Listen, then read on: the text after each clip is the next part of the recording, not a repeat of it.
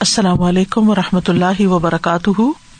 نحمد و نسلی اللہ رسول کریم بعد، فاعوذ باللہ من الشیطان الرجیم۔ بسم اللہ الرحمٰن الرحیم۔ ربش رحلی صدری ویسر علی عمری وحل العقدم السانی یفق قولی۔ صورت العراف، آیت نمبر ون فورٹی ٹو ارشاد باری تعالیٰ ہے۔ موسى ثلاثين ليلة وأتممناها بعشر فتم ميقات ربه فتم ميقات ربه أربعين ليلة. وقال موسى لأخيه هارون تتبع سبيل المفسدين. اور ہم نے موسا سے تیس راتوں کا وعدہ لیا اور انہیں مزید دس راتوں کے ساتھ پورا کیا۔ تو یوں اس کے رب کی طرف سے چالیس راتوں کا مقرر کردہ وقت پورا ہوا۔ اور موسا نے اپنے بھائی ہارون سے کہا، میری قوم میں میری جانشینی کرنا اور ان کی اصلاح کرنا اور فساد کرنے والوں کے راستے کی پیروی نہ کرنا۔ جیسے کہ ہم جانتے ہیں کہ پچھلی آیات میں اس بات کا ذکر ہوا ہے کہ پھر اون اور اس کا لشکر غرق ہو گیا، تو اب اس کے بعد اس بات کی ضرورت محسوس ہوئی کہ بنی اسرائیل کی باقاعدہ رہنمائی کی جائے، ان کی ہدایت کے لیے کوئی کتاب نازل کی جائے۔ لہٰذا اللہ سبحان تعالیٰ نے موسا علیہ السلام کو تیس راتوں کے لیے کوہتور پر بلایا، جس میں دس راتوں کا مزید اضافہ کر کے اس کو چالیس کر دیا۔ تو علیہ السلام نے وہاں جاتے ہوئے پیچھے اپنے بھائی ہارون علیہ السلام کو جو ان سے عمر میں بڑے تھے، لیکن اللہ سبحان تعالیٰ کی طرف سے نبی مبوس ہوئے تھے، انہیں اپنا جانشین مقرر کر دیا، تاکہ وہ حضرت موس علیہ السلام کی غیر موجودگی میں بنی اسرائیل کی ہدایت اور اصلاح کا کام کرتے رہے اور انہیں ہر طرح کے فساد سے محفوظ رکھے تو ارشاد باری تعالیٰ ہے وبا ادنا موسا اور ہم نے وعدہ لیا موسا علیہ السلام سے۔ وا ادا یو ادو یہ با مفالہ سے ہے، جس کا مانا ہے ایک دوسرے سے باہم عہد و پیمان کرنا۔ چونکہ اللہ تعالی کی طرف سے بلاوا آیا تھا اور موس علیہ السلام کی طرف سے حاضری کا وعدہ تھا، تو اس لیے وا ادنا کا لفظ استعمال ہوا یعنی دونوں طرف کی بات تھی۔ کیونکہ تباعد جو ہوتا ہے وہ دو فریقوں کے بیچ میں ہوتا ہے۔ وباد نہ موسا سلافی نہ لئی لتن و اتمم نہ بے فتم میقات ربی اربئی نہ لئی لتن تو فتم میقات ربی اس کے رب کا مقرر وقت میقات میقات ہوتا ہے کسی چیز کے مقرر وقت یا وعدے کے، یا ایسی چیز جس کے لیے کوئی ٹائم مقرر کیا گیا ہو، جیسے اپائنٹمنٹ ہوتی ہے۔ اور کبھی میقات کا لفظ جو ہے کسی مقرر کردہ مقام کے لیے بھی استعمال ہوتا ہے۔ جیسے حج یا عمرے کے لیے جاتے ہیں تو آپ میکات پر کیا کرتے ہیں؟ احرام پہن۔ تو وہ میقات کیا ہے؟ مقرر جگہ یعنی مقرر وقت، مقرر کام، مقرر جگہ یہ میقات ہیں۔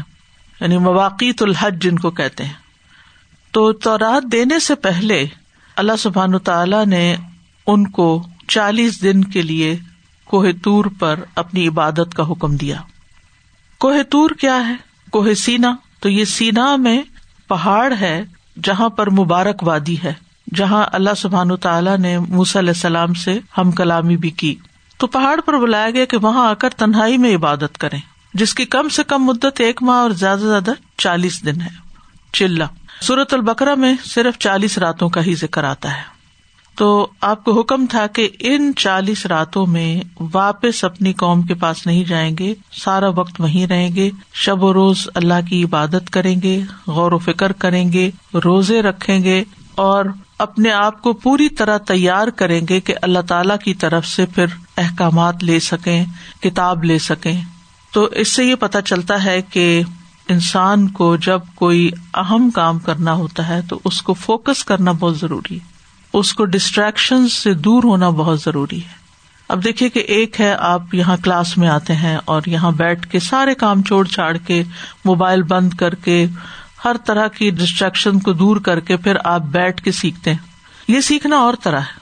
اور گھر میں بیٹھ کر سیکھنا بالکل اور طرح ہے۔ وہاں آپ کیا کرتے ہیں؟ ادھر میسج کوئی آیا تو ساتھ۔ ہاں ہمارے کان تو سن ہی رہے ہیں۔ میسج بھی دیکھ لیتے ہیں۔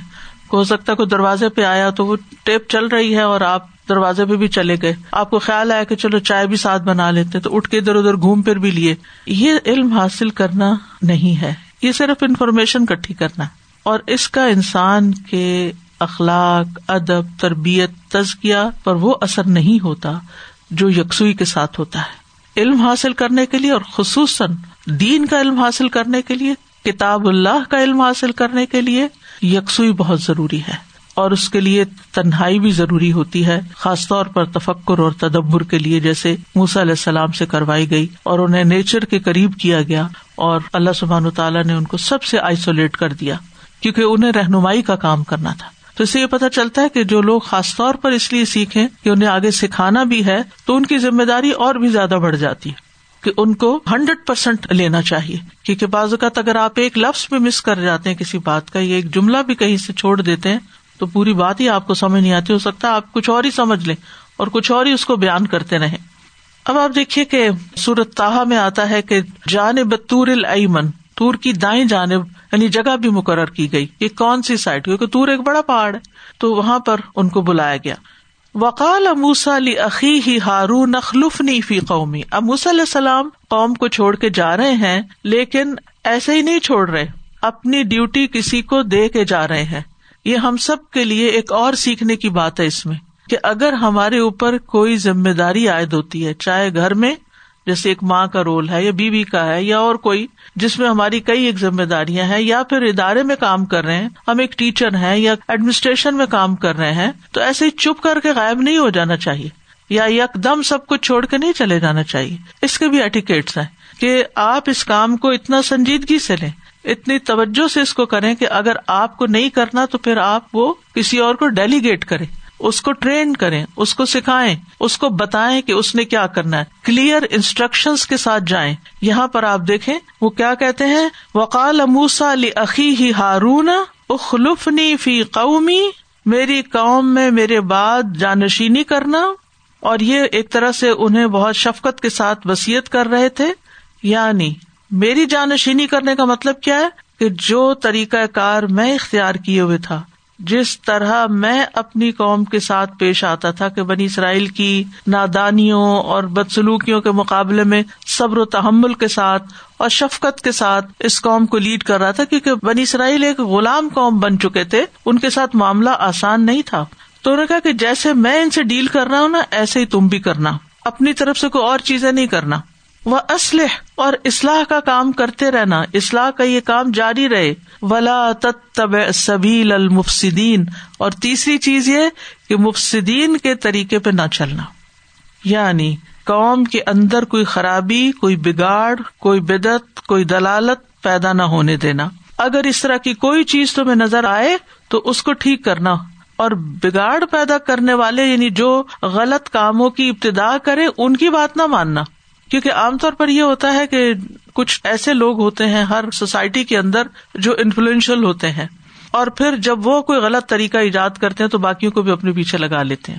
اب جیسے مکہ میں یا عرب میں بت پرستی کیسے شروع ہوئی؟ امر ابن لوہائی جو ایک بہت مالدار انفلوئنشل آدمی تھا، وہ پہلی دفعہ بت لے کر آیا اور اس نے یہ پوجا شروع کی اور دیکھتے دیکھتے ساری قوم کے اندر وہی مرض پیدا ہو گیا۔ ولا تب سبیل المفسدین مفسدین کی بات نہیں ماننا، ان کے پیچھے نہیں چلنا۔ یعنی جو ہمارے اس طریقے کو، جو اللہ تعالیٰ نے ہمیں سکھایا ہے اور جس کی طرف ہمیں لوگوں کو دعوت دینی ہے، اگر اس میں کوئی فساد پیدا کرتا ہے، کوئی بگاڑ پیدا کرتا ہے، کیونکہ ہر دور میں ایسے لوگ ہوتے ہیں جو بظاہر اپنے آپ کو مسلمان بھی کہتے ہیں، لیکن وہ صحیح رستے سے لوگوں کو ہٹاتے بھی ہیں۔ تو ان کے پیچھے نہیں لگ جانا۔ تو یہ ان کی بہت کلیئر انسٹرکشن تھی اپنے بھائی کے لیے جو انہیں بتا کر وہ اپنے کام پہ جا رہے ہیں۔ یہ نہیں کہ میں بڑے اہم کام سے جا رہا ہوں میں آ جاؤں گا کچھ دنوں میں اور قوم جو چاہے کرتی رہے، نہیں۔ اگر آپ ذمہ دار ہیں تو پھر آپ ذمہ دار ہیں۔ اور پھر خاص طور پر اگر یہ ذمہ داری اللہ تعالی کی طرف سے کسی کو دی گئی ہو یعنی موسی علیہ السلام کو تو باقاعدہ اللہ تعالیٰ نے نبی بنایا تھا، پیغمبر بنایا تھا، اپنے کام کے لیے چنا تھا، لیکن اس کے بعد جیسے پیغمبر کے بعد اس کی امت ہوتی ہے تو وہ بھی ایک طرح سے چنی ہوئی ہوتی ہے اور اس میں جو علم والے ہوتے ہیں اور جو خاص صلاحیتوں کے مالک ہوتے ہیں، جب انہیں کسی خاص کام کے لیے مقرر کر دیا جاتا ہے، تو ان پر بھی اسی طرح ذمہ داری عائد ہوتی ہے کہ وہ اپنے کام کو سنجیدگی کے ساتھ کریں۔ تو تمام اہم کاموں میں جانشین مقرر کرنا چاہیے اور نیک بندوں کو حتیٰ کے امبیا کو بھی یاد دہانی کی ضرورت رہتی ہے۔ کیا ان کے بھائی جو ہارون نبی تھے علیہ السلام، ان کو نہیں پتا تھا انہوں نے کیا کیا کرنا۔ لیکن بطور تذکیر انہوں نے ان کو ریمائنڈر دیا کہ یہ اور یہ اور یہ کرنا اور یہ نہ کرنا۔ اور پھر آپ دیکھیں کہ علیہ السلام اپنے وعدے پہ وہاں پہنچتے ہیں، اپنی اپائنٹمنٹ پہ، اپنی صحیح جگہ پر، ٹائم پر پہنچتے ہیں۔ یہ وادوں کی حفاظت جو ہے، یہ بھی ایمان کا حصہ ہے۔ پھر اس کے بعد اصلاح کرنا امبیا کا طریقہ رہا ہے اور دونوں چیزیں سامنے رکھنی چاہیے۔ جہاں اصلاح کی ضرورت اصلاح کی جائے اور جہاں بگاڑ ہو رہا ہو، اس کا رستہ بھی بند کیا جائے۔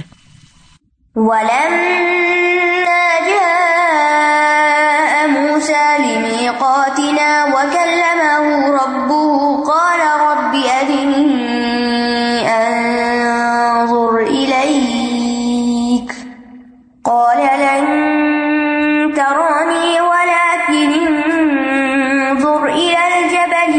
استقر مكانه فسوف تراني.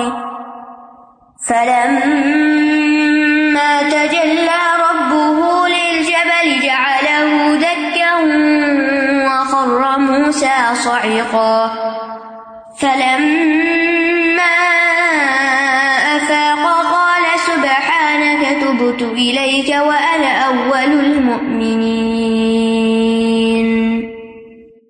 اور جب موسا ہمارے مقرر وقت پر آ گیا اور اس کے رب نے اس سے کلام کیا، تو اس نے کہا، اے میرے رب، مجھے دکھا کہ میں آپ کو دیکھ سکوں۔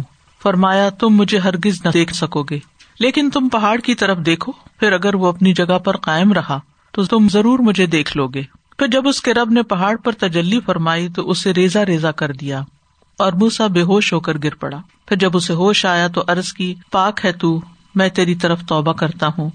اور میں سب سے پہلا ایمان لانے والا ہوں۔ اب اس آئے سے یہ پتا چلتا ہے کہ جب موسا علیہ السلام کو اللہ تعالیٰ کے ساتھ ہم کلامی کا شرف نصیب ہوا، تو شدت، شوق اور انتہائی محبت میں اللہ تعالیٰ کے دیدار کا سوال کر بیٹھے۔ تو اللہ تعالیٰ نے جواب دیا کہ اس دنیا میں تم مجھے نہیں دیکھ سکتے۔ اس کے بعد موسی علیہ السلام کو مطمئن کرنے کے لیے فرمایا کہ پہاڑ کو دیکھو، اگر یہ میری تجلی کی تاب لائے، اپنی جگہ باقی رہے، تو تم مجھے دیکھ سکو گے۔ اب ہوا یہ کہ جو ہی پہاڑ پہ تجلی ظاہر ہوئی تو اس کے ٹکڑے ٹکڑے ہو گئے اور وہ اپنی جگہ باقی نہ رہا اور علیہ السلام صرف اس منظر کو دیکھ کر بے ہوش ہو گئے۔ جب ہوش آیا تو پھر اللہ کی پاکی بیان کی اور دوبارہ ایسا سوال کرنے سے توبہ کی۔ ولم جا امو سالمی قاتنا اور جب موسا ہمارے مقرر جگہ پر آ گئے یعنی وہ وعدہ جو ہم نے کتاب نازل کرنے کے لیے کر رکھا تھا، اس کے لیے وہ اپنی جگہ آ گئے۔ وہ کل ربو ہُو اور اس سے اس کے رب نے کلام فرمایا۔ بغیر کسی واسطے کے ڈائریکٹ بات کی۔ اتنی واضح آیت قرآن مجید میں موجود ہے، لیکن اس کے باوجود کچھ لوگ اللہ تعالیٰ کی جو صفات کا انکار کرتے ہیں، جن کو معطلا کہا جاتا ہے معطلا یعنی تعطیل سے کام لیتے ہیں۔ اگر آپ نے عقیدہ واسطیہ پڑھا ہو تو اس میں یہ ٹرمینالوجی دیکھی ہوگی آپ نے۔ وہ کہتے ہیں کہ یہ نہیں ہو سکتا کہ اللہ تعالیٰ کی آواز ہو یا اللہ تعالیٰ کے الفاظ ہوں یا بات ہو۔ وہ اس سے انکار کرتے ہیں اور اس کے لیے دلیل کیا پیش کرتے ہیں کہ جیسے قرآن میں آتا نا، کلم اللہ موسا تکلیمہ۔ تو کہتے کہ اس کو یوں پڑھتے ہیں وہ کلم اللہ موسا تکلیمہ اللہ سے موسا نے بات کی، اللہ نے موسا سے نہیں کی۔ تو اس پر ایک عالم سے ایسے ہی کوئی بات کر رہا تھا تو انہوں نے کہا، اس کا کیا جواب ہے؟ وہ کلم ربو ہُو وہ کلم ربو ہُو اس کے رب نے اس سے کلام کیا یعنی موسا نے، نہیں، رب نے کلام کیا۔ ظاہر ہے کہ جب ایک کلام کرتا ہے تو دوسرا جواب بھی دیتا ہے۔ اور یہی سے اگر آپ نے پڑھا ہو علوم القرآن میں فتنا خلق قرآن کے بارے میں۔ یعنی سننا کا عقیدہ کیا ہے کہ قرآن مجید اللہ کا کلام ہے۔ تو جو لوگ اللہ کے کلام کی نفی کرتے ہیں، پھر وہ کیا کہتے ہیں؟ کہ یہ کلام نہیں ہے، بلکہ یہ ایک ریٹرن فارم میں ایک مخلوق ہے۔ اور اس پر امام احمد بن حمبل نے کتنی تکلیف اٹھائی تھی۔ اور بہت عرصے تک علماء جو تھے وہ اس عقیدے پہ جمے رہنے کا خمیازہ بھگتتے رہے، کیونکہ آپ دیکھیے کہ اللہ تعالیٰ کے کلام کو ہم اللہ کی مخلوق نہیں کہہ سکتے۔ مخلوق جو ہے وہ الگ چیز ہے، وہ اللہ کی کریشن ہے۔ کلام کریشن نہیں ہوتا، وہ تو اسی کی طرف منسوب ہوتا ہے نا، جس کا وہ ہے۔ تو بہرحال یہ ایک سائڈ کی بات تھی، یہاں وکل مہ ربو ہُو اللہ سبحان تعالیٰ نے علیہ السلام سے کلام کیا اور قیامت کے دن اللہ تعالیٰ بندوں سے کلام کریں گے اور کلام کرنا اللہ کی شان کے خلاف نہیں ہے، لیکن یاد رکھیے کہ اللہ کا کلام مخلوق کے مشابے نہیں ہے۔ قال رب ارنی انظر الیک۔ موسی علیہ السلام نے عرض کیا، اے میرے رب، مجھے اپنا آپ دکھائیے کہ میں آپ کو دیکھ سکوں۔ ارنی انظر الیک۔ قال لن ترانی، فرمایا، تم ہرگز نہیں دیکھ سکتے۔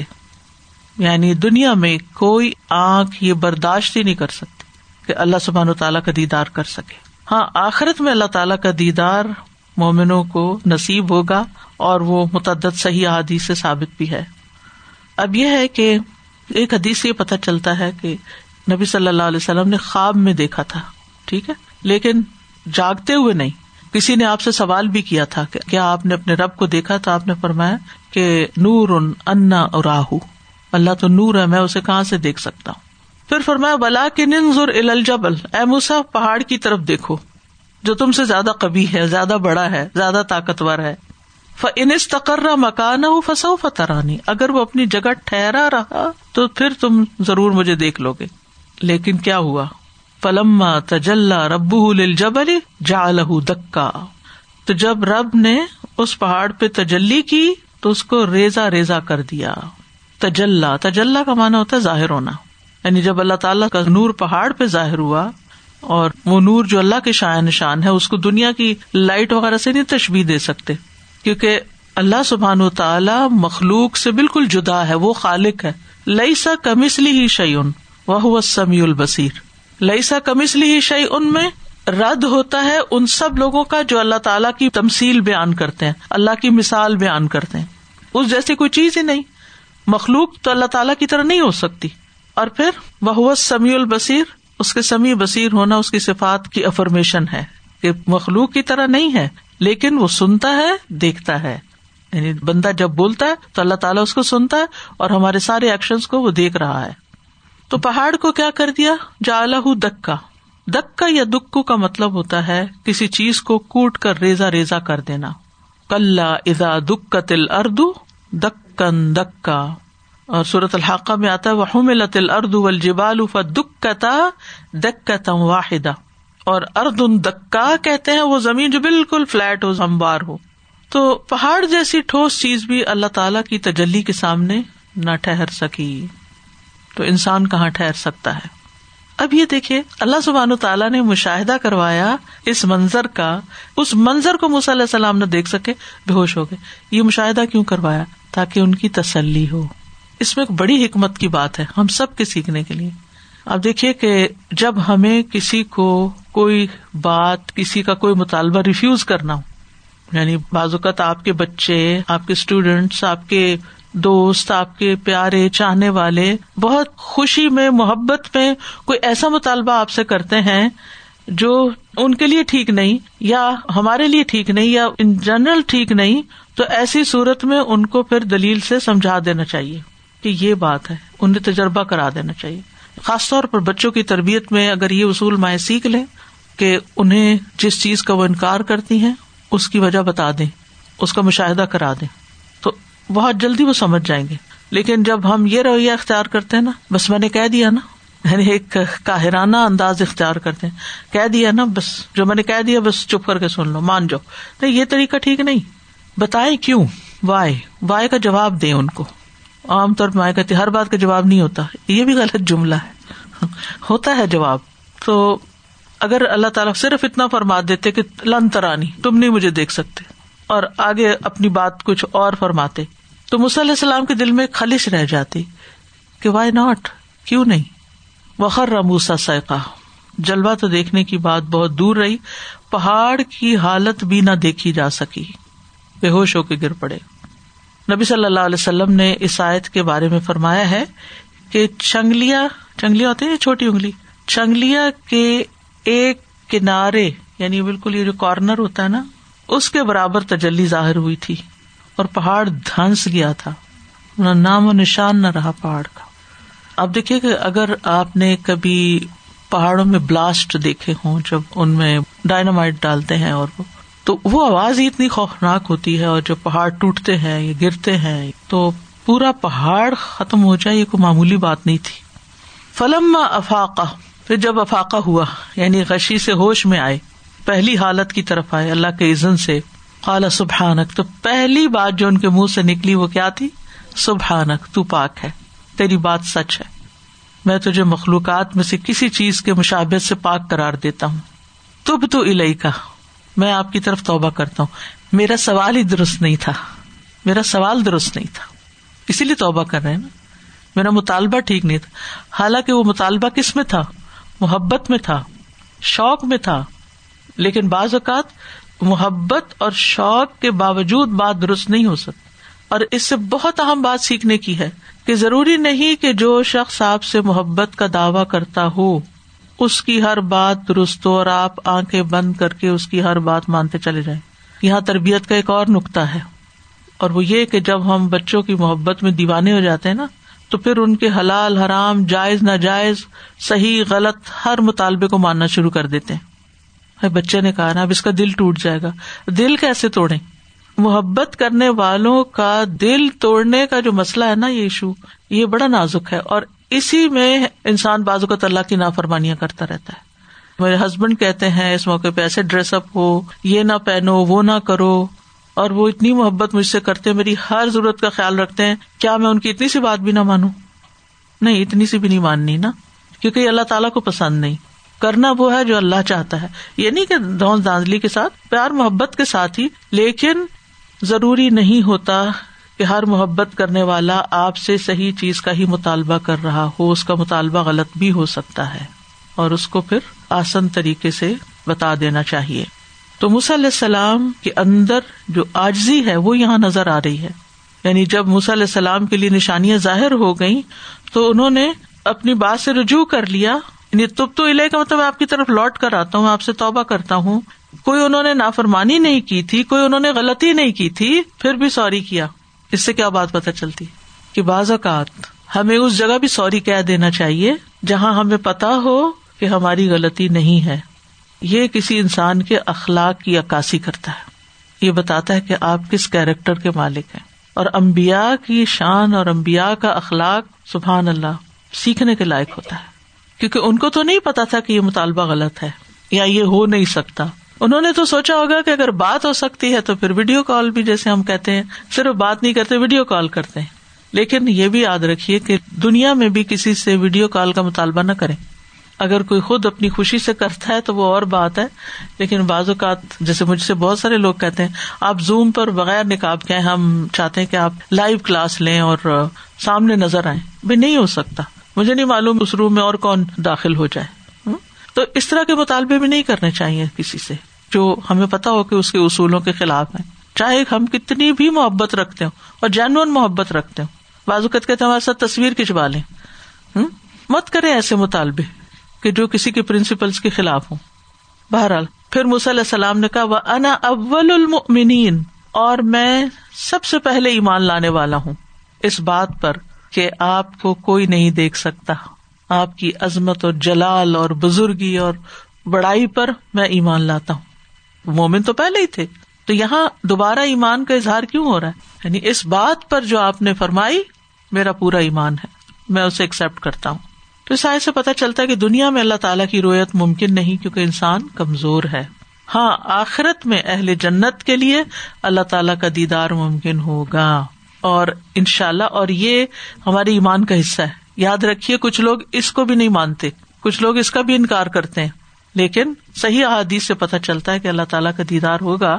ابو مساشری کہتے ہیں، رسول اللہ صلی اللہ علیہ وسلم نے ہم میں کھڑے ہو کر پانچ باتیں فرمائی آپ نے فرمایا، بے شک اللہ ضب جل سوتا نہیں اور نہ سونا اس کی شان ہے۔ لاتا خزو سے نہ تم بلانو وہ میزان کو جھکاتا اور اسے بلند کرتا ہے۔ اس کی طرف رات کا عمل دن کے عمل سے پہلے اور دن کا عمل رات کے عمل سے پہلے بلند کیا جاتا ہے۔ یعنی ہمارے عمال پہنچ جاتے اس کا حجاب نور ہے اور پانچویں چیز، اگر وہ اسے کھول دے تو اس کے چہرے کی شوائیں جہاں تک اس کی نگاہیں پہنچتی ہیں، اس کی مخلوق کو جلا دے میں کچھ باقی نہ رہے۔ لیکن ایک اور حدیث سے پتہ چلتا ہے کہ جنت میں جانے والا ہر شخص اللہ تعالیٰ کو دیکھ سکے گا۔ رسول اللہ صلی اللہ علیہ وسلم نے فرمایا، اور یہ روایت ہے سنا نبی داود کی۔ ابو رضین کہتے ہیں، میں نے کہا اللہ کے رسول، کیا ہم میں سے ہر ایک اپنے رب کو دیکھے گا؟ ابن نماز راوی کہتے ہیں، کیا قیامت کے دن ہر شخص تنہا اللہ کو دیکھے گا؟ اور اس کی مخلوقات میں اس کی کیا مثال ہے؟ آپ نے فرمایا، اے ابو رضین کیا تم میں سے ہر ایک چودہویں رات کے چاند کو الگ الگ نہیں دیکھتا؟ یعنی ہر ایک دیکھ رہا ہوتا ہے، لیکن ہر ایک کو الگ نظر آتا ہے۔ میں نے کہا، کیوں نہیں؟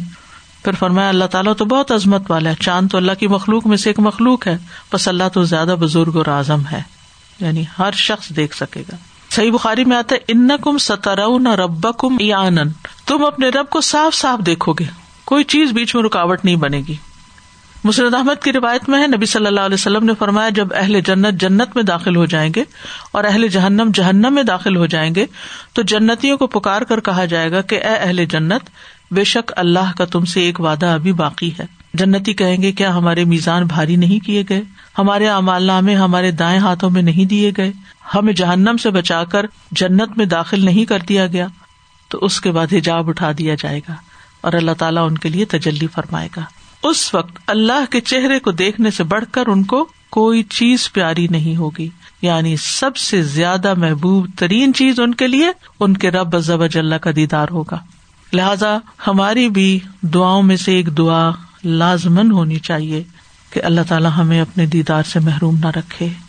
وہ لذت نظر الا وجہک و شوق الا لقا فی غیر درا ولا فتنت مدلتن اے اللہ، میں تیرے چہرے کو دیکھنے کی لذت کا سوال کرتا ہوں اور تجھ سے ملاقات کا شوق مانگتا ہوں۔ یہ ہمارے اندر شوق نہیں ہے۔ سچ پوچھے تو وہ شوق نہیں، جیسے دنیا کی کچھ چیزوں کا شوق ہوتا ہے تو ہم اس کے لیے کیسے مارے مارے پھرتے۔ دنیا میں کسی انسان سے ملاقات کا شوق ہو تو ہم ہر رستہ ڈھونڈ لیتے ہیں اس تک پہنچنے کا۔ تو یہاں پر ہمیں شوق مانگنا چاہیے۔ اللہ، ہمیں اپنی ملاقات کا شوق دے دے۔ تو سجدوں میں بھی ہو سکے تو یہ دعا تو بہت بڑی ہے۔ لیکن اگر مختصر حصہ بھی مانگ لینا اللہ انی اسلو کا لذت نظر الا وجہ کا و شو کا الا بس اتنی سی بھی مانگ لے تو بھی کافی ہے۔ تاکہ اللہ سبحان تعالیٰ الٹیمیٹ لذت جو ہے ہمیں عطا کرے۔ کیونکہ جنت خوشیوں کا مقام ہے، لیکن جنت میں بھی اصل خوشی اللہ کا دیدار ہے۔ جیسے آپ اگر کسی سے محبت کرتے ہیں، تو آپ اس کے گھر والوں سے بھی محبت کرتے ہیں، اس کی دی ہوئی توحفوں سے بھی محبت، آپ سب چیزوں سے محبت کرتے ہیں۔ لیکن کوئی بھی چیز اس کو نہیں ریپلیس کرتی۔ جس سے آپ محبت کرتے ہیں، اس کو کوئی اور چیز نہیں ریپلیس کرتی۔ آپ اپنے دل بہلانے کے لیے اچھا یہ اس کا بچہ ہے، اس کو پیار کر لیں گے، آپ یہ فلاں اس کی چیز ہے، اس کو شوق سے دیکھ لیں گے۔ لیکن جس سے محبت ہے، بس وہ وہی ہے۔ تو اسی طرح اگر واقعی اللہ تعالیٰ سے محبت ہو تو باقی چیزیں جو ہے نا وہ پھر چھوٹی ہو جاتی ہیں، خود بخود۔